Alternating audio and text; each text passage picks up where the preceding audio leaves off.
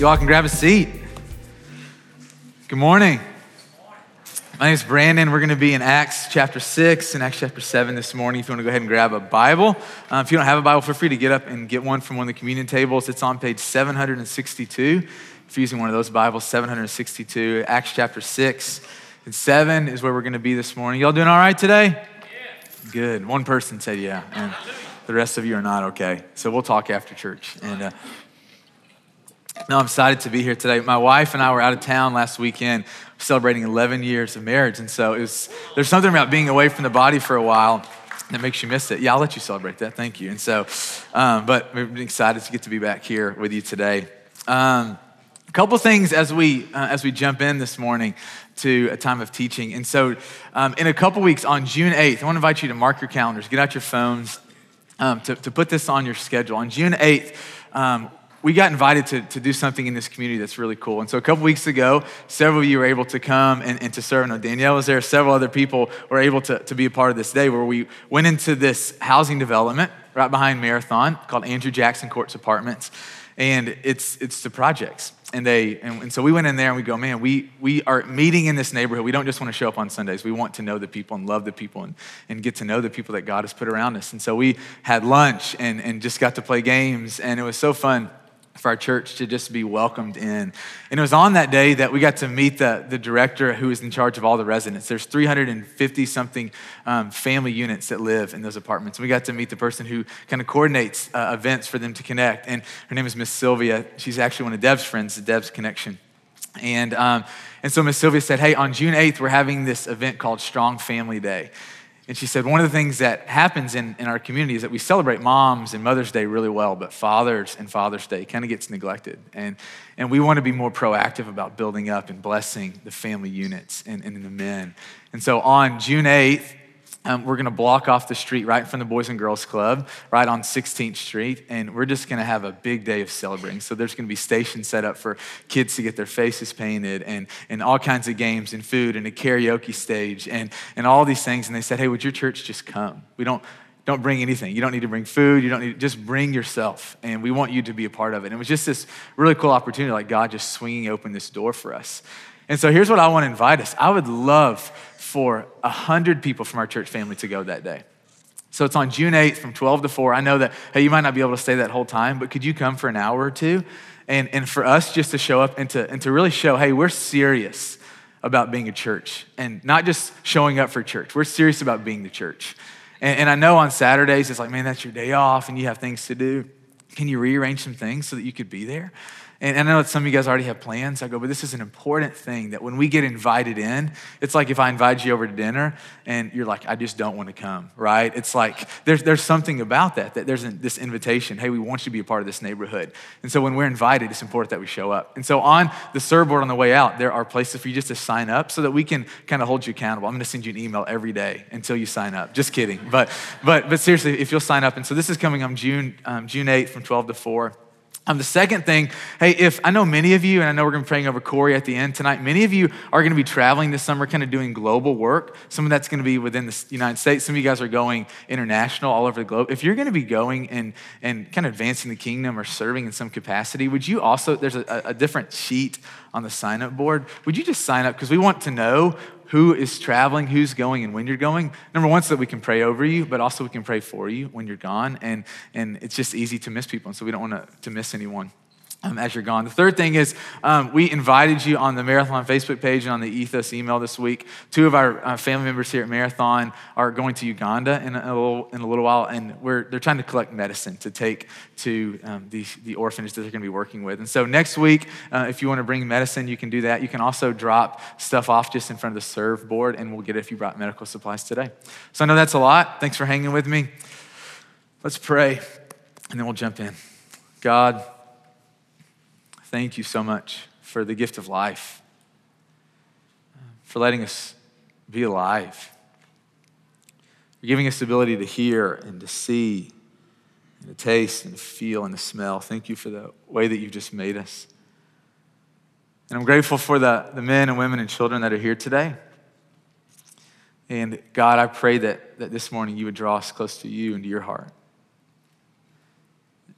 God, I'm asking that you would speak to each of us and that you'd speak into our lives. And so um, I believe, God, that you're going to speak. And so would you help us to let our, our ears be unclogged, to let our hearts be open, let the walls come down? And would you speak to us, God? We, we want to obey you. We want to love you with all of our heart. And there's just so much that distracts us, that keeps us from walking with you. And so, God, would you just flood in this morning? And would you speak to us as a community? And we love you. And I pray, God, that you would speak today in the name of Jesus. Amen. Have you ever noticed how it's so often the hard experiences, the, the hard things that come our way, that, that have this way of revealing how much we value something? You ever notice how it's, it's so often the hard things that come our way that, that have this way of, of showing us how and what we actually value? You know, I remember when my wife was um, going through PT school. She wanted to be a physical therapist. And so the way that it worked is it's three years, and you're with a, a group of people, and, and you take every class with them for the next three years. And at the end of that three years, you become a doctor. And so she makes me call her doctor around her house. And just kidding, but she's going to make you call her doctor. and terrible joke.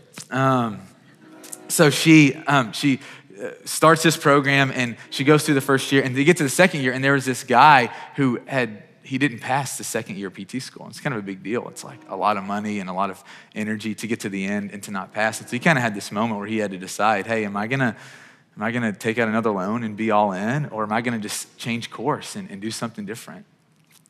And and it was kind of this moment where he had this decision to make. Like, what what does he really value? Right? And so he's like, I'm going to stick this thing out. And so he takes out the loan and he studies harder and, and he goes through with Courtney's class and he ends up graduating, becoming this doctor. And it's just this great success story they're going to make a movie about one day. And, and he's just this, this guy that, that faced resistance and he worked through it. And, and what you see in the midst of resistance is what he actually valued. And, and so often life just has this way of, of revealing the things that we actually value. Think about my friend Stan, and Stan is over at the cannery, and, and for almost 30 years he was married to his wife. And, and what you realized in Stan's life is you, you didn't see how much he valued her when everything was good. So it wasn't when, when you know, job was, was easy and money was flowing in and kids were being um, easy to raise and, and everything was stable and they were going on dates and trips. And it wasn't when everything was, was good that you saw how much he valued his wife. No, it was when the, the last five years of life where she gets diagnosed with early onset dementia and she can't remember anything or anyone. And it was in those years where she couldn't take care of herself, so he did. And there's something about the hard stuff that, that reveals the value, right? And, and, and, there's something about the book of Acts, and, and I love what Ben taught on. You slaughtered it last week. I listened to the podcast, and you just did an amazing job teaching last week. And, and he said this line if you haven't listened to it, go back and listen to it. He said, that nothing can stop the movement of God. And, and, and I want to pick up right where he left off because it is absolutely true that in the book of Acts and in our world and in our context and all over the world, there's nothing that can stop the movement of God. But here's what you need to know but many things will try. Nothing will stop the movement of God, but many things will try. Today, we're going to look at two of the ways that the community of followers of Jesus in the first century faced some testing faced some things that, that came up against the movement of God that tried to stop it. And so we're going to cover some big chunks of scripture today Acts chapter 6 and Acts chapter 7. I'm not going to read it all. Um, we're going to kind of do an aerial view. I'll touch down in a few places. But these are two different things that we see that, that come up. And so if you take notes, these are two things that we're going to look in today uh, that, that, set itself up against the, the, the community, the movement of God. The first is this that you see some conflict from within the community. You see conflict from within the community. The second thing that we see is resistance from those that they're trying to reach. Conflict from within the community and resistance from those who are trying to reach. So let's look at that first idea. The hard things reveal the things that we truly value. So often it comes from conflict within the own community. So in Acts chapter 6, starting in verse 1, this is the word of the Lord. This is what it says. It says, In those days, when the number of disciples was increasing, the Hellenistic Jews among them complained against the Hebraic Jews because their widows were being overlooked in the daily distribution of food. So the 12 apostles gathered all the disciples together and said, It would not be right for us to neglect the ministry of the word of God in order to wait on tables. Brothers and sisters, choose seven men from among you who are known to be full of the Spirit and wisdom, and we will turn this responsibility over to them. And we'll give our attention to prayer and the ministry of the word. This proposal pleased the whole group. They chose Stephen, a man full of faith and of the Holy Spirit, also Philip, Prochorus, Nicanor, Timon, Parmenas, and Nicholas from Antioch, who was a convert to Judaism. They presented these men to the apostles who prayed and laid their hands on them. And so, what you see here in Acts chapter 6 is, is that the, the movement of God is, is continuing to grow. More people are coming to follow Jesus. And yet, this, this issue comes up, and it's a very legitimate issue that some of the widows are being overlooked. It meant that, that these women in their society, says the Hellenistic Jews, and so what this meant is that, that women who lived outside of Jerusalem who'd been influenced by the Greek culture. So often later in life, they didn't have family to take care of them, they didn't have social security to take care of them, and so they would move into the city so that God's people could take care of them. And what we know from Acts chapter 4 is that from time to time, people of God would, would be generous. They would sell a field, they would sell a home, and they would lay this money at the apostles' feet. And so the apostles had been commissioned by Jesus in Acts chapter 1. I want you to be my witnesses in Jerusalem, in Judea, and Samaria, and to the ends of the earth. And they're trying to advance the kingdom and tell people about the, the resurrected Jesus. And they also find themselves in the midst with, with all this money and all this needs, and they're doing whatever they can to keep taking care of people. And they come to this point where they realize, man, we can't do everything. And unintentionally, they start to overlook these, these women. And I love what happens because it comes to their attention that some women are going to bed hungry. They're being overlooked. And I love that they don't dismiss it and they don't disregard it, but they also realize they don't have the capacity to do everything. So they delegate it. And I love this because I think this is so important that you see in this community a, a willingness to not only point out the holes that exist, but to do something about it? Right? In our culture, isn't it so easy to be a critic? Right? it, it is so easy to stand on the outside and to notice and to make comments when things are off. But here's the deal as God's people, we are not made to be critics, we're made to be contributors. Right? And we can stand on the outside and be critical all day long, but that doesn't do anyone any good if we're not willing to step in and do something about it. So here's what's happening. The, the people of God face this internal stress, this internal frustration. They face some conflict. They, they realize that they had been missing it. And what you see happening is that the community of God's people, the followers of Jesus, they, they actually value doing something about it. They don't just bring it to the attention of, of the apostles, hey, you're overlooking the needs, you need to do something about it. What you see is that they point out, but they're also willing to step in. This is what I love about getting to be a part of this church is that I see this in our church family. Like it's so fun getting to teach passages of scripture where we're actually living into this. So much harder when you're like, hey, we got to go. We're not doing this well. But I see us doing this well. Places where, where, where we're missing it in some areas and people don't just point it out, but they step in with their lives to meet a need. Think about Emily and Kalela and Jonathan, some others. Sarah, they're not here this morning, Drew and Megan. And, and, and like we've been having conversations the past few years. Hey, that, that there are some deep roots of racism that still exist. And it might not be like it was in the 50s and the 60s, but there's still just some, some deep influences of racism in our culture. Not necessarily in our church, but, but our church isn't excluded. But it's most certainly in our culture, and it's not okay. And I love, as I've been having these conversations, it's not going, hey, Brandon, you need to do something about it. It's, hey, we see this issue, we want to help. It's been amazing teaching grow classes at retreat, some, some educational, like to, to, to teach us, to educate us is the first step so often.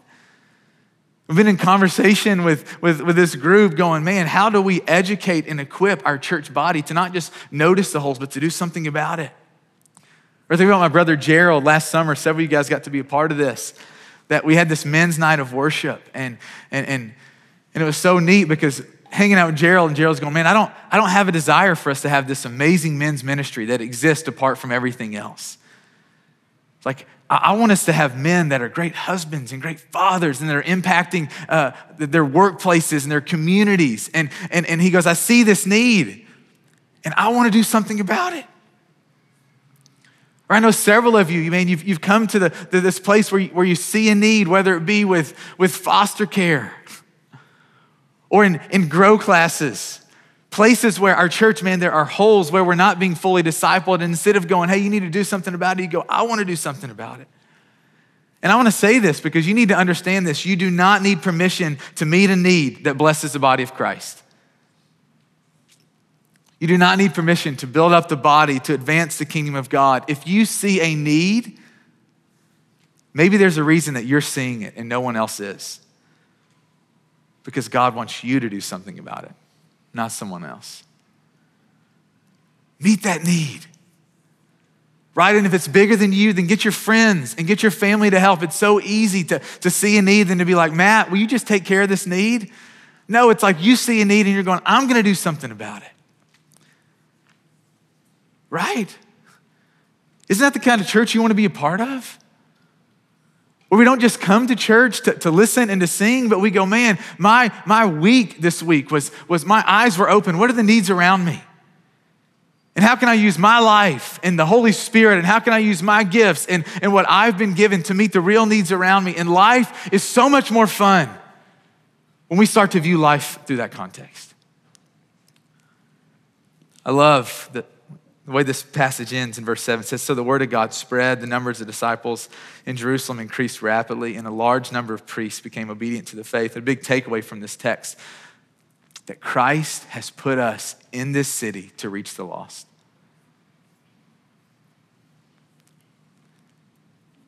And there are things that are going to come up, important things, kingdom things.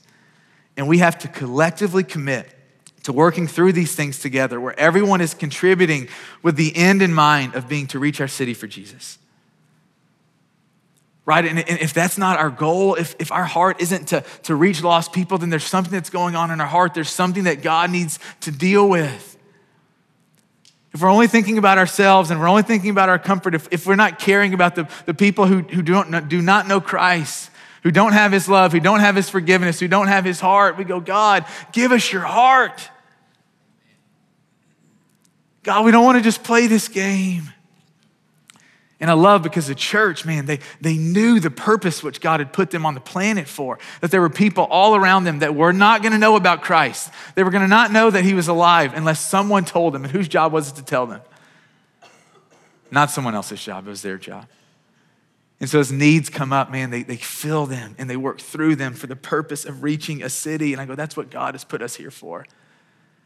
And as Jenna, as you see needs, meet those needs and keep the end in mind that, man, our job is to reach the lost in this city. They faced conflict from within the community, they overcame it. The result was more and more people came to know Jesus. The second area of opposition that we see rising in the middle of the book of Acts is resistance from those we're trying to reach.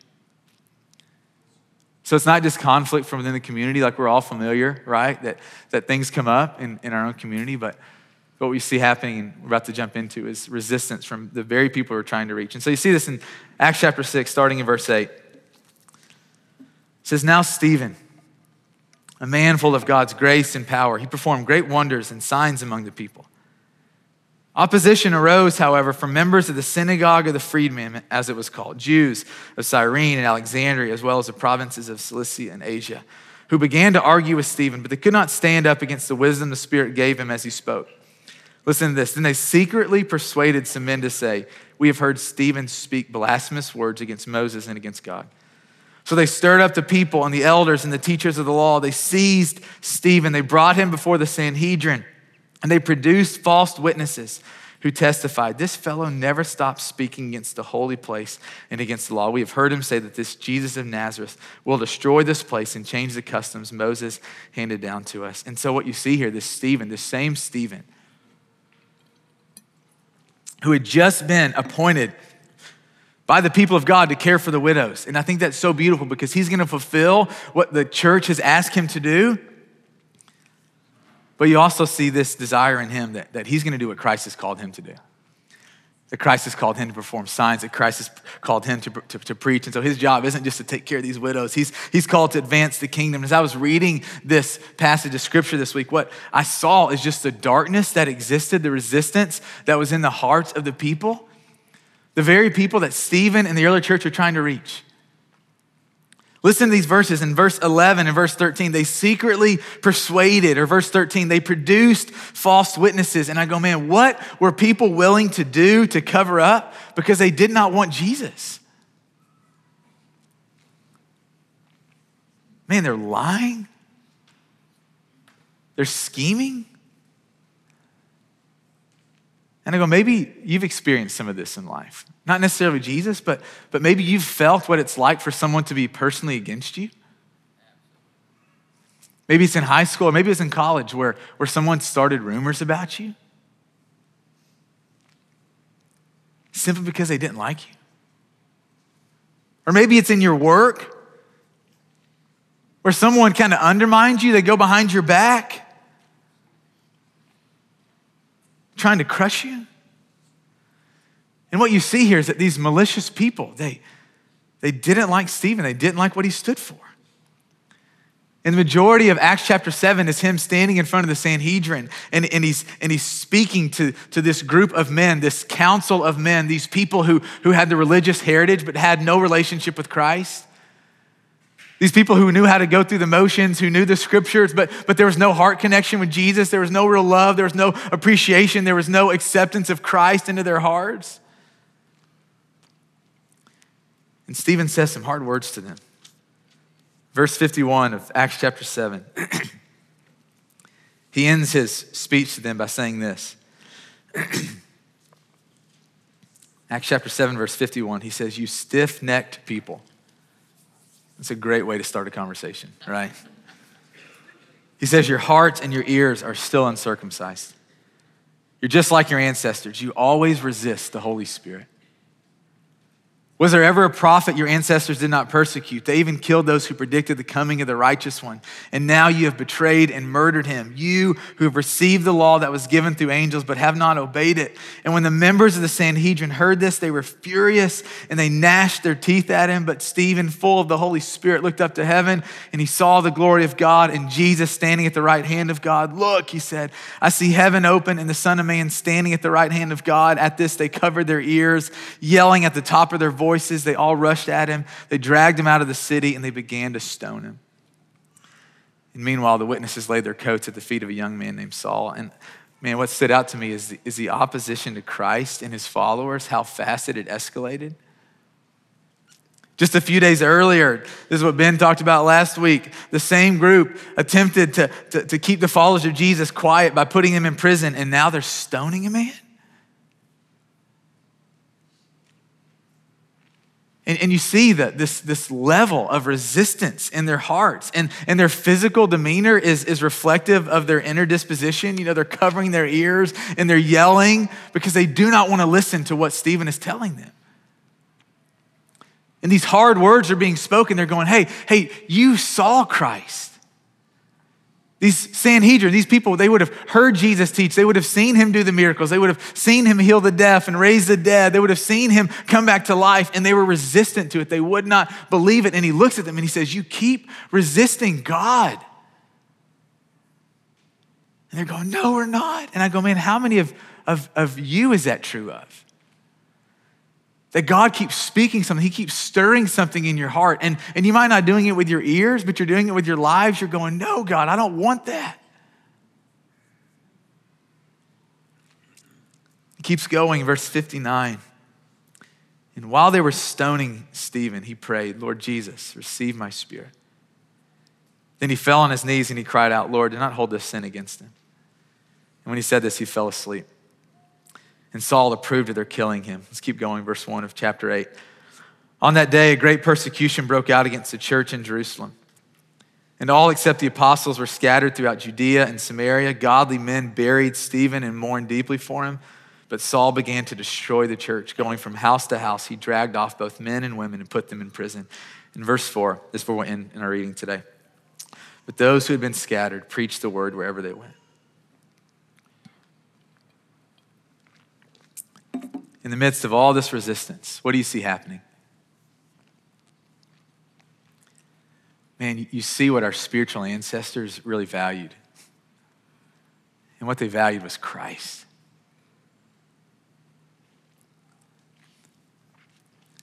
You know, it's easy to offer lip service to Jesus when nothing is on the line.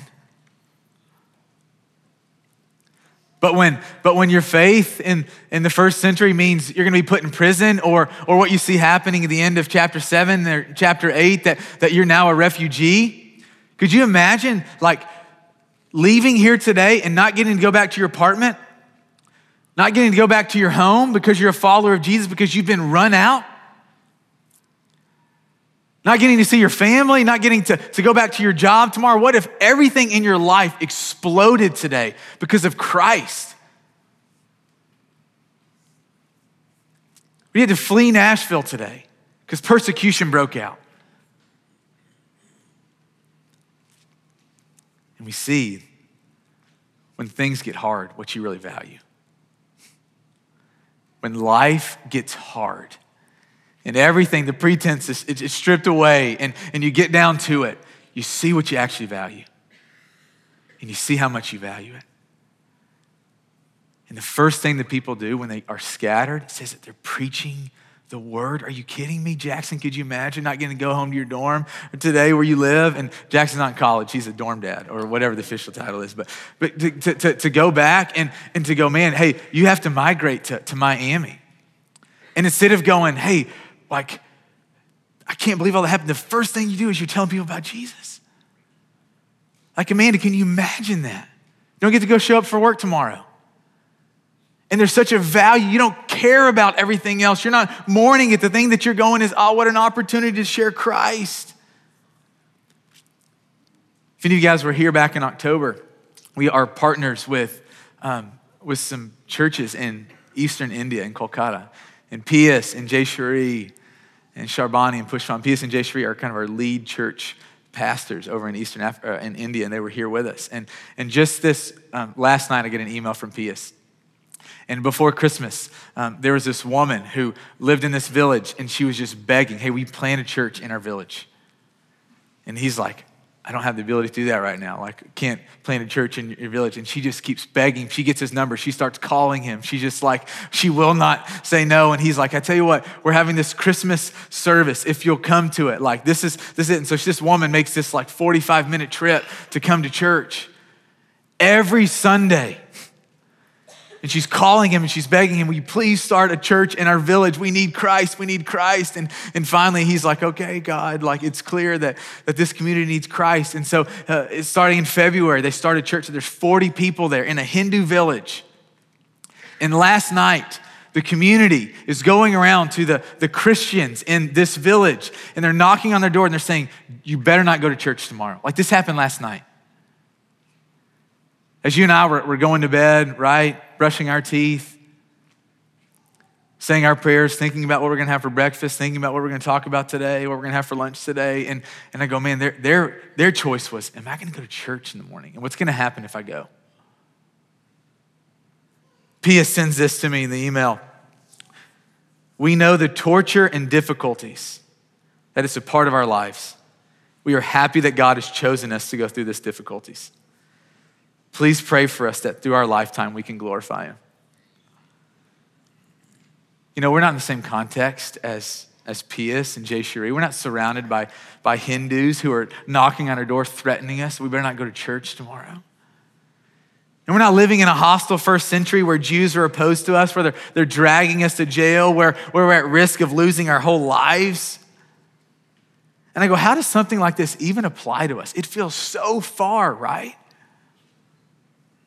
How does this speak into our situation? And, and I just, I go, man, I wonder if this is a, a call for us to examine. Are we actually sharing Jesus with the people that need him most? This is what is happening at the crux of Acts 6, 7, and 8. They just won't speak, they won't quit speaking about Christ and what Christ has done. In our culture, where we're told that it's offensive, it's an imposition, man. We're, we're, we're too close minded to share Jesus, man. Do, do we share him with the people that we were sent here to reach? Our neighbors, think about that. Have any of you talked about Jesus with your neighbors? And that's not like a, a, a question that makes you feel guilty, but go, man, if, if we're called to be followers of Jesus and to speak of Jesus, are we actually doing it? And sometimes those questions are uncomfortable. You know, I hated, uh, I was thinking about in elementary school, I don't even remember what it was called, but, but you would have, you would go through these tests. You'd have to do a pull up and you'd have to climb the rope. Did any of you guys have to do that in elementary school? And I hated it because I couldn't do a pull up and I couldn't climb the rope and it always exposed what I couldn't do. And so often, those questions where it's like, hey, have you shared Christ? We're going, man, no, I haven't. And we don't ask those questions to make us feel bad. We ask it to go, man, that's what it means to be a follower of Jesus. So let's start doing that. Are we talking about Christ with our coworkers and our family and people we meet at Nashville Soccer Club games?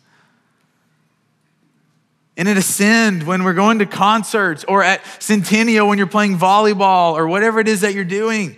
Are we sharing Christ? Are we sharing his love with people? Like this city needs the love of Christ. Are you sharing it? Are we sharing his power that is unleashed when you pray over someone? Man, so often sharing Christ isn't just sitting and telling, hey, Jesus died for your sins. So often it's, hey, can I just pray for you right now? Are we sharing what Christ has done in our lives? Are we inviting people to come and to worship in his presence? Where have we become silent? You know, I realize, are, are, are, we looking for people to share Jesus with, or are we looking to avoid opposition? And it's uncomfortable, right? And in our culture, we're not gonna, you know, we're not gonna be dragged off by, by, by Hindu um, extremists, and we're not gonna be dragged off by, by Jewish extremists. In our culture, the reality is people might say some bad things about us. but it's uncomfortable. Right? Like, do any of you feel like it's uncomfortable to, to pray? It's uncomfortable to break down that barrier with your family. I mean, Courtney and I talk about that. Like, it's, it's hard to talk about the things of God sometimes in your family and what God's doing in your life, but maybe your family is a, the family that needs to hear what God is doing. And maybe you're the person which God is trying to work through. And it's uncomfortable to, to talk to your neighbors and your coworkers. But so often, the uncomfortable things is where we grow. Thursday morning, I'm, I'm sitting in the chair and I'm drinking coffee, and Finley comes and gets my lap. She's my oldest daughter. And there's this word on the side of my coffee mug. And, you know, she's in kindergarten, so she's learning to, to read. And I'm like, hey, say this word. And that was exactly her reaction. She just sat in silence. I'm like, hey, let's just, just try it. Just try to sound it out. More silence. And I'm like, just, just try it. And she's like, Dad, I don't know how to do it. I'm uncomfortable. And I'm like, Finley, I'm going to help you.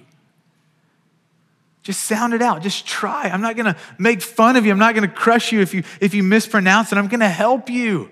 And so often, man, we're just so scared to, to even open our mouths because we think we're going to fail. We think we're going to look foolish, and we never even open our mouths.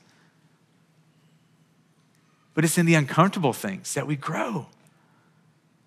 It's in the uncomfortable where, where, where, where we're stretched. And, and I realize in my life, I value Jesus. I know that I value Jesus. I love Jesus. But I'm not sharing Jesus too much.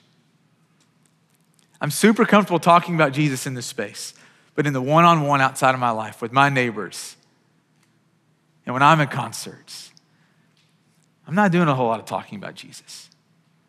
So if you're feeling that, I'm here with you, okay? And the Spirit started to trouble me with that.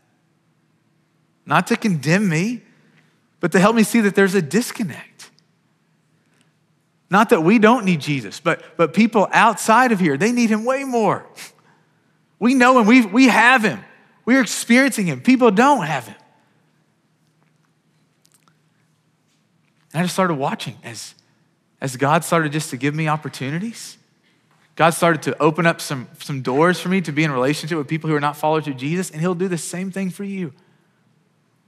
Like, that is God's heart. It is God's desire. If you are willing, just start asking God, literally, hey, God, will you put one person in my life that's not a follower of Jesus? If you want to get in that game, God wants you in so bad. So I started watching. I'll tell you about one just experience that I'm having with, with one of my friends. And, and, and there's this, this guy who is a, is a Muslim business owner here in our city. So I stop by and, and I start to get to know this guy and we start having conversation. And, and one day he starts, we start talking about faith and, and he says this line to me, hey, we, we believe the same things, don't we? And I said, we don't believe the same things. And if you're a follower of Jesus, you need to know that. We don't believe the same things that people who are Muslim believe. We don't. And we start having this kind of uncomfortable conversation where, where he learns that, you know, I'm a pastor, I'm a follower of Jesus, and, and we're talking, and, and um, I, I, I ask him this question, and he, and he um, answers me back, and I, and I realize that there's this kind of long line of, of people behind me. And so um, I'm like, okay, well, I'll, I'll, come back and talk to you another time. And so I go and sit in my car for about 10 minutes, and I just have this stirring, like, I got to go back in there. Like, this conversation is not done. And so about 10 minutes later, I, I walk back in the coffee shop, and it's so awkward. And, and it's like, and I asked him this question. I, said, Hey, you know, you were just telling me about how Muslim people pray, and you were telling me about your belief. What, so I asked him this question Hey, what do you believe happens to people that die that don't believe in Allah? He's like, Do you want the sugarcoat answer? do you want the real answer? I'm like, I want the real answer. And he said, We believe that you're separated from God. And I said, So, how important is it to you that you give your entire life helping people who do not believe in your God to come to know your God. He said it's very important. The line fills up again, and he's like, This is another conversation for another day. And so I'm like, I'm eager for this. I'm like, Let's get it on the calendar. I'm like, You know, next Thursday, does it work? And so we kind of have this meeting where I'm, I'm going to go hang out. We're going to keep diving into this because I want to know more and I want to share more. And, and so I text him and, and he said, Hey, Thursday night doesn't work. I got, um, I'm, in, I'm going to this event. It's actually at Siloam where Kim works. That they do this, um, this, um, uh, this event where they honor people who are doing great work in our community among refugees. And, and my friend was presenting this night. And so he said, Hey, will you come and, and, and be a part of this with us? And so I'm sitting at this table full of Muslim refugees. And we're, we're sitting there talking, and I tell him, you know, I, I want to be your friend. And I'm gonna be your friend for as long as you let me be your friend. But you need to know that I'm in this friendship because I want you to know Jesus. That he's not just a prophet and he's not just a, a, a, nice person, that he's the son of the living God, that he died for our sins, that he rose from the grave, that he is interceding for us, that we will see him face to face. And you need to know that I'm gonna do everything in my life to help you come to know Jesus. And so he's in Ramadan right now, and I'm praying for him. I'm praying for a vision. I'm praying that Christ appears to him. And, and, and, and I stop by the shop once a week and I'm just asking him the harder questions. And, and I'm just committing, God, I will do whatever it takes because I want this guy to know Christ. And he's asking me questions. And it's forcing me that, to, to, to, to search and to ask and to grow. And I realize that in the sharing, I'm being strengthened. And it's in the sharing where I'm being stretched, but it's in the sharing where I realize what I actually value and that value is increasing.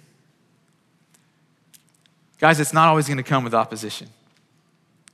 I think what it looks like, though, is us taking the chances He's putting in front of us, one after the next. Sometimes it looks like asking about your coworker's marriage who is in a rough place and they confided in you a while ago. Sometimes it's just asking them, hey, how are you doing? Sometimes it's, it's asking one of your neighbors who's a single mom, hey, can, can I keep your kids tonight? So you can have a night to yourself. Or do you want to come over and play? Do you need an adult conversation? Sometimes it looks like inviting your coworkers to come worship with you. Sometimes it looks like asking your coworker, hey, can I, can I pray for you? I know you're going through a divorce that you did not want. I know that you're grieving a death that you did not want. Sometimes it looks like sharing what God has done in your life. Sometimes it looks like sharing what you believe. And what I realize is that, hey, may, may the hard things that come our way, May they reveal what we actually value and what we have in Christ. But let's not sit around and wait for the hard things to come.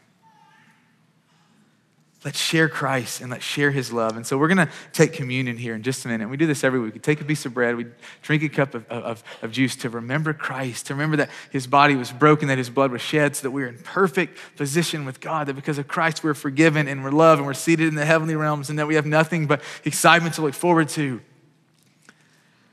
And I want to encourage you this morning as we're taking communion, if you are in a season of testing, if you're in a season of going through some hard things, maybe it's in a relationship, or maybe it's your marriage, or maybe it's your job, or maybe it's your finances, or maybe it's with your kids. If you're in a season of testing, share that with people. Let's not come here to, to the body of believers and, and keep our guards up. Let the guards down. This is where the Holy Spirit comes in and works. This is what connects our hearts. This is where, give, this is where, where God gets a place to move. And so I invite you in communion to share if you're in a season of testing and to pray for one another. If you don't have someone here that you feel comfortable sharing with, there'll be some men and women. I'll be at the back. We'd love to pray with you. If you come here this morning, you're not a follower of Jesus, and you're not quite sure if, if you want to be all in, hey, keep coming back. Keep giving God a chance. If you come here today and you go, man, I do want him. I want to follow Christ. I want to love Christ. You can do that today. You can give your life to him. Come to the responder. We'll talk you through what that looks like. And the question that, if, if neither one of those things apply to you, I want to encourage you to, to wrestle with this question in communion. What do you value most right now? What do you actually value most? The thing that is taken away from you that would just completely destroy you? What do you value most? And if it's not Christ, Christ already knows that. It's not a surprise to him. Christ wants to be the thing that you value most, the one that you value most. And so just ask him, say, be honest, Christ, I don't value. I value my job or I value this relationship or I value whatever it is. Just be honest, bring that from him and say, God, but I want you to be that thing. I want you to be that thing that I value most and we'll see what God does. Let's pray. God, thank you for this morning. God, I pray that, that your spirit would just work. And if I said anything or did anything that is not from you, it's not from your heart, that you let it be forgotten and forgiven. And I pray that as we break the bread, as we drink the cup, that you would minister to us and you would move in this space. And God, we want you and we need you. And we pray that you would be the, the one that we value more than anything. And so come and meet us. Don't let us be condemned. Don't let the enemy do his work. God, silence him so we can hear your voice calling us to you, to know your love, to know that you died for us. Pray this in the name of Jesus. Amen.